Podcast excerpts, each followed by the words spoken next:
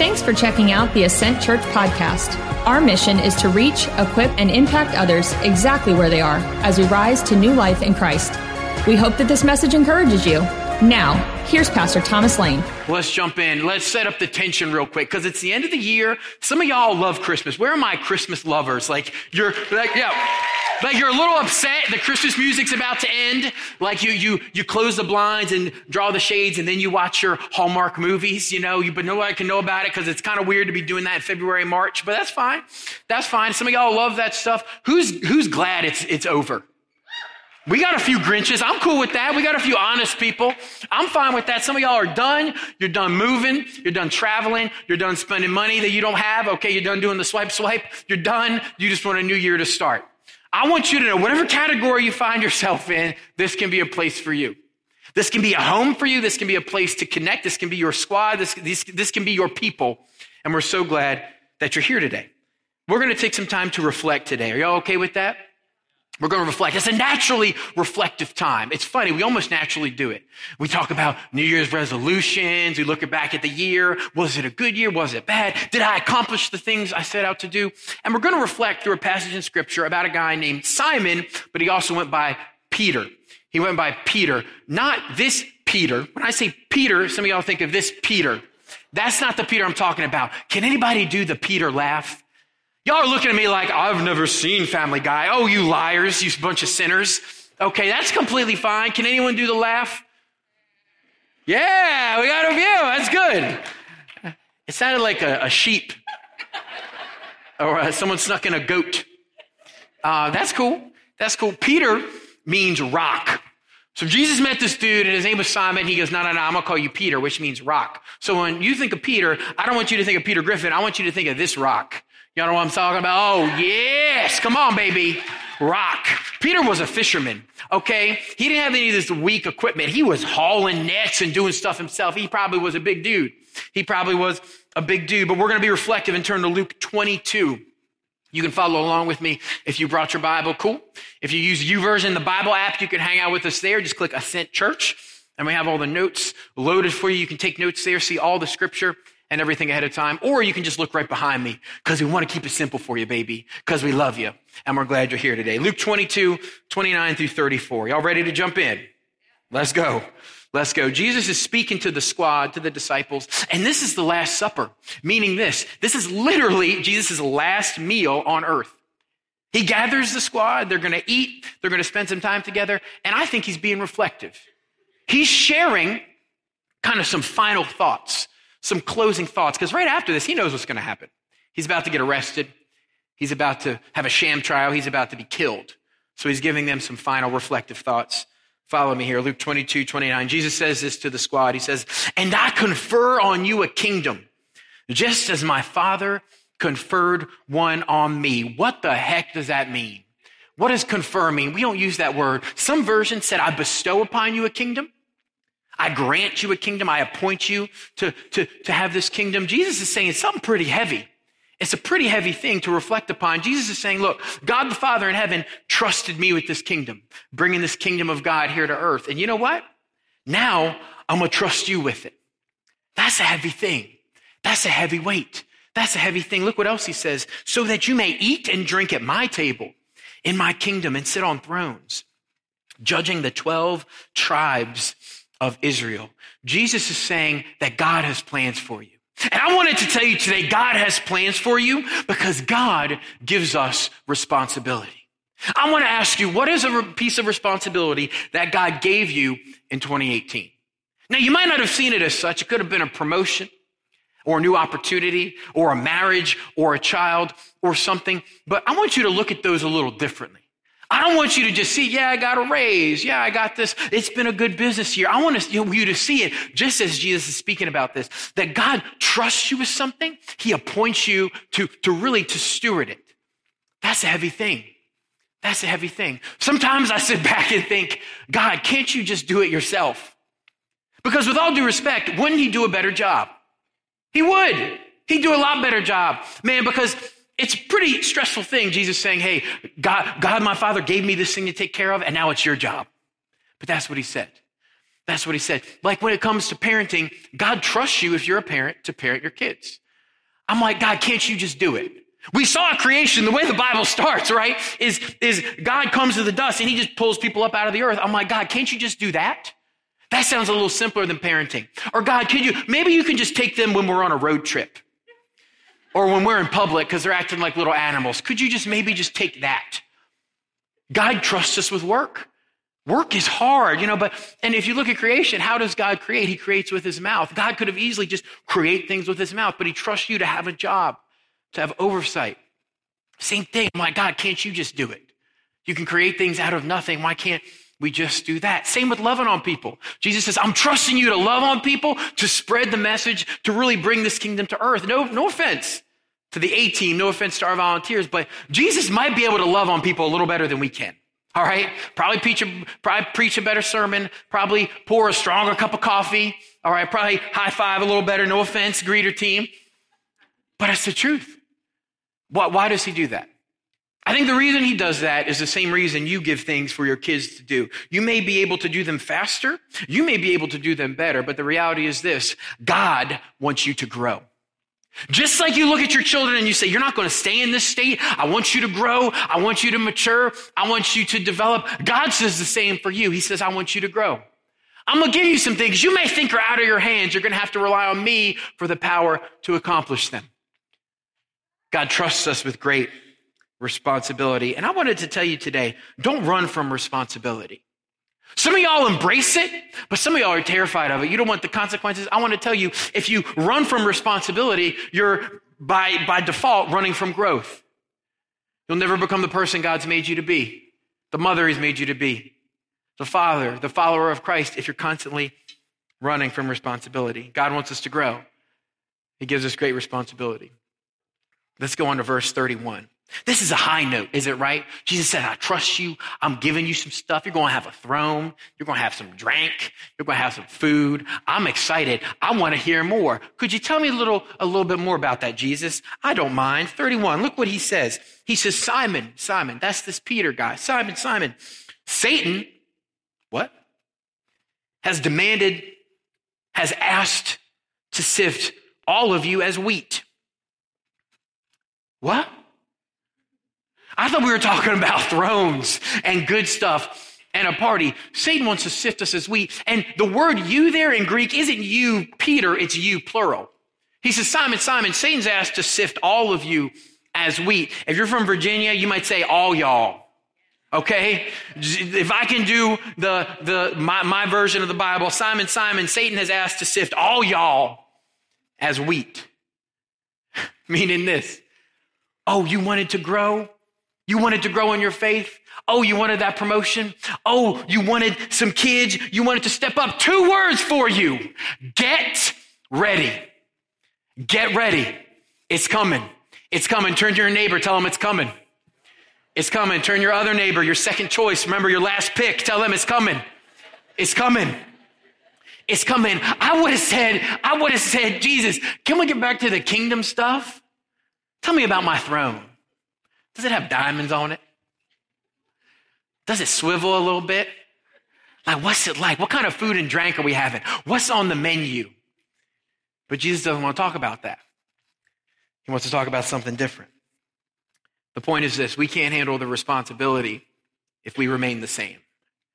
There has to be growth. There has to be a process. Let's discuss that process, can we not?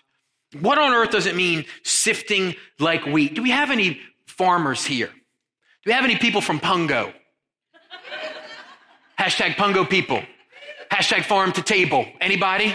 No? Okay, nobody knows about sifting like wheat. I'm, I, I, I did a little research. Let me see, let me share with you what Satan was asking to do. Okay, so don't miss what's going on. Jesus says, I have some things I'm going to trust you with. But just so you know, Satan has asked to sift you like wheat. What does that mean? The first step in the process of sifting wheat is to loosen the chaff from the edible grain, which is called threshing. So here's the point. You don't just go to a wheat field, grab wheat, and say, bread.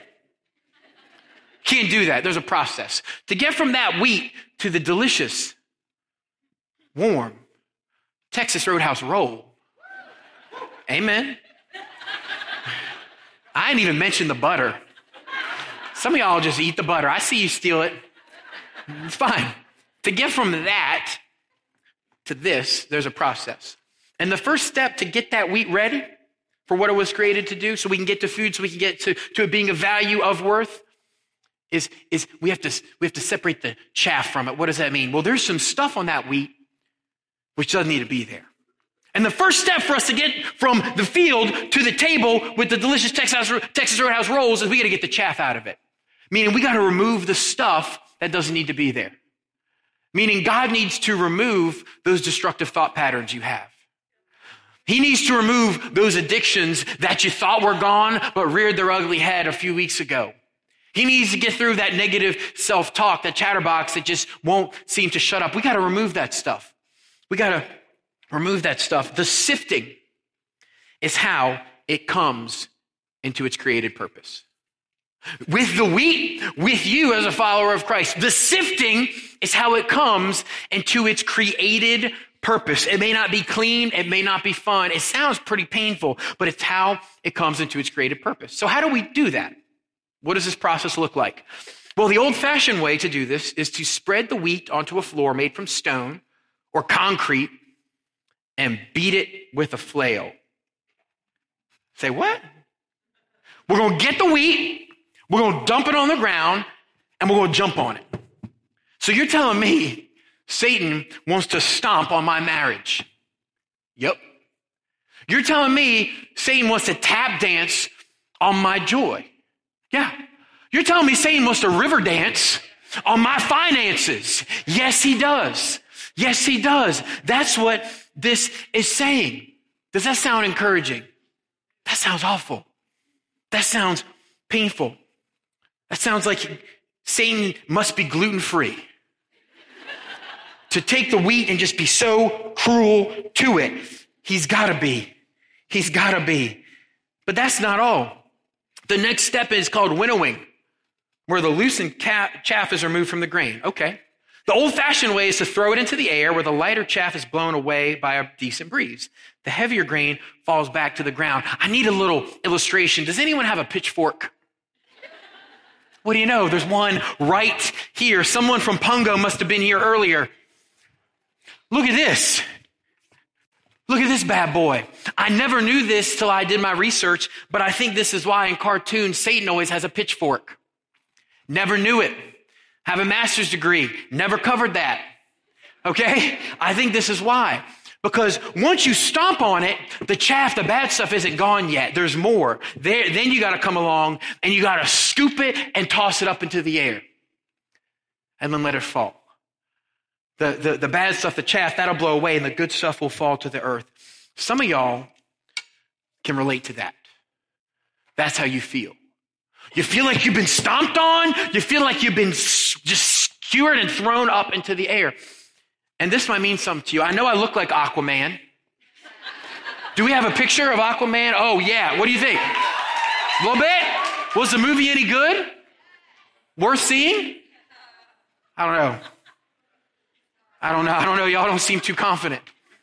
I know I look like Aquaman, but look, this is what Satan wants to do and throw you up into the air. That's the process. That's the process. Don't miss what I'm saying. I know it's confusing. Satan wants to come along, stomp you, crush you, smash you, throw you up into the air and toss you around. But what remains is the good stuff. The pure stuff, the real stuff, the stuff that's, that's refused, the stuff that is created how it is meant to be. That's what is remaining. And y'all, this process may look like 2018 felt for you and your family. Maybe it felt like we were getting crushed. Maybe you felt like just when you were crushed and ready to go, you got stuck and thrown up into the air. Maybe that's how you feel. And you may think God hates me. You may think God has abandoned me. You may think that thing I did, I did too much of it. God's finally turned his back on me. But what if God in his sovereignty and provision and protection and power, what if he has the last laugh? What if he has the last laugh? What if all this pain that was coming into your life actually had a purpose? Because I came to tell you, God is not destroying you, He's developing you. God hasn't failed you, He's fortifying you. It's all just a process. It's all just a process. So much so, when you look back on the stomping and the stabbing and the throwing in the air, I think you will look back and you say, you know what? It was all worth it. For the growth that I came into, it was all worth it. For the maturity, for the reliance on God, I think it was all worth it. Now, this gives us a different question, which you may be thinking, why does God allow this? The way Jesus phrases it, he says, Satan has asked to sift you like wheat. Ask who? Well, ask God. Why does God allow Satan to exist? Now, our view on this is this God's over here, Satan's over here. Who's going to win? God's a little more powerful. He'll win in the end. That's not the biblical view at all. God is sovereign. Satan's under here. Even something Satan does, he has to get permission for it. He has to get permission for it. I don't know why God lets Satan run around for a little bit before he finally destroys him. I don't know that. But here's what I want you to know. If you struggle with this, it's a whole nother sermon, but here's what I want you to know. Even Satan must operate within the sovereignty of God. Okay? You with me on that? God isn't unaware. He's not like, oh, where'd that come from? God is fully aware of everything that happens. I don't know why, but here's what I do know. Here's the final triumph of good versus evil. When evil comes into your life, if you submit to God, if you trust God, if you walk with God, God will take that evil and he'll use it for the opposite of what Satan intended. If you trust God, if you walk with Him, if you submit your life to Him, when evil comes into your life, God will use it for the opposite of what Satan originally intended. Our friend Tim Keller said this. He said, look, God will allow evil only to the degree that it brings about the very opposite of what it intends. You see, Satan wanted to drive you away from God, but Satan drove you right into the arms of the Father. Satan wanted to dismantle your prayer life, but Satan caused you to fall down on your knees in the presence of God. Satan wanted to make you miserable, but you found joy that no one or nothing can take away. That's what I'm talking about. That's what I'm talking about. The opposite. Something will come and try to destroy your marriage. And as a result, at the end of the day, if you walk with God, if you trust Him, your marriage will be stronger than ever before. That's what I'm talking about. That's what I'm talking about. I don't know why, but I know that's what He does. I know it's what He does. Verse 32, if you're following along. Jesus speaking, He says, But I have prayed for you, Simon, that your faith may not fail. And when you have turned back, strengthen your brothers. This is a time of reflecting. Can we reflect a little bit? Let's reflect a little bit because y'all didn't answer me. Let's, I'll, I'll do some reflecting for us. These last two years have been tough, right? At the end of the year, we kind of look back, and so our church is um, about 15, 16 months old, but the last two years have been tough. Helen and I left jobs um, in, in Newport News. We lived there, we worked there, we left jobs, and we had no salary, we had no health insurance. Um, really hoping and praying that this church would work because we felt God calling us to do so. We sold our house, we moved in with my parents, okay? And then we moved out into a rental over here, and then recently we moved into a different house. And all through that time, we had a toddler. Through a chunk of it, we were expecting a child, and then little Dempsey was born. He's an awesome little dude. But as we reflect, we realize something. We've had stress and weight and burden like I've never seen before. We've had stress like I've never seen before, but we've also seen God work like I've never seen before. And I want to know, is it the same in your life too? Is it the same in your marriage? Is it the same in your finances? When you're most pressed, when you're most stomped, when you feel like you're getting jabbed and thrown into the air, that's often when God feels the closest. When he's doing the most, when we're growing the most, when his presence is most felt. Because when I look back, y'all, when I reflect back, I realize something. I'm better because it happened. I'm better because it happened. I'm a better father. I'm a better husband. I'm a better leader. I'm a better pastor. I'm a better, I'm better because it happened. Let me ask you, are you better because 2018 happened? Now, it maybe wasn't what you wanted. It maybe wasn't the plan that you wrote, wrote in your journal. It maybe wasn't the dream, but I bet you're better because it happened. Verse 32 again, look at this. He says, This is Jesus talking. He says, But I've prayed for you, Simon. That's Peter. He said, Man, I've prayed for you. Satan wants to sift you. He wants to kick you. He wants to throw you up. That's a violent thing. Satan wants to do that. But you know what? I've prayed for you, Simon, that your faith may not fail. And when you have turned back, strengthen your brothers. Y'all, did you know that Jesus prays for you? That's a weird thought. Because we think of praying to, to Jesus, but scripture says that Jesus prays for us on our behalf. That he stands in front of the throne, he stands before the Father, and he prays for us. That's an amazing thought. That's an amazing thought. And in spite of that, you're still going to fall. You're still going to mess up. Now, I don't want that to upset you. I want that to give you hope because I think we should look at failure a little differently because there's a difference between failure and utter failure. There's a difference between failure and utter failure. Jesus is saying there's going to be some hiccups. There's going to be some mistakes. When you look back at 2018, you realize it wasn't exactly how you wanted it to, to be. And Jesus implies here, he says, look, I pray that your faith won't fail. And when you've turned back, strengthen your brothers. He's implying, look, you're going to mess up. Because Peter has some issues. Peter was a racist. He was angry. He was aggressive. He spoke without thinking. He denied Christ three times, but Jesus said, I'm going to pick you up. I'm going to pick you up. The point to all this is this the sifted becomes the strengthened. But he doesn't stop there. The strengthened becomes the strengthener. Let me say that again. The sifted, that's Simon Peter, the sifted becomes the strengthened, and then the strengthened becomes the strengthener. Jesus is not okay leaving it at yourself, leaving it at your own personal development, leaving it at this. No, we are blessed to be a blessing to others, to serve the homeless with 99 for the one, to join the A team, greeting, security, A kids, to get involved. We are blessed. We are strengthened to give strength for others. That's what he's saying. That's what he's saying. And Jesus, look, he can pray for you, but you're still going to mess up. But you need to realize this. Jesus knew that when he trusted you with his kingdom. Jesus knew you were going to mess up when he trusted you to be a parent. Jesus knew you were going to drop the ball when he gave you that job. He knew about it, but he does it anyway. Peter messed up a lot. He messed up a whole lot. He denied even knowing Christ. But look, Jesus knew it anyway. And he said, when you turn back, strengthen your brothers. Later in Peter's life, he, um, this is decades later, he writes a letter. We call that letter First Peter, and he's reflective in it. He's looking back and he's reflecting. He wrote this later. He's got a new perspective. Let's read it together. 1 Peter 1, 6 and 7. He says, In all this you greatly rejoice. Though now for a little while you may have had to suffer grief in all kinds of trials. He's writing to a group that's getting stomped, that's getting stabbed and thrown into the air. He's writing to a group like that.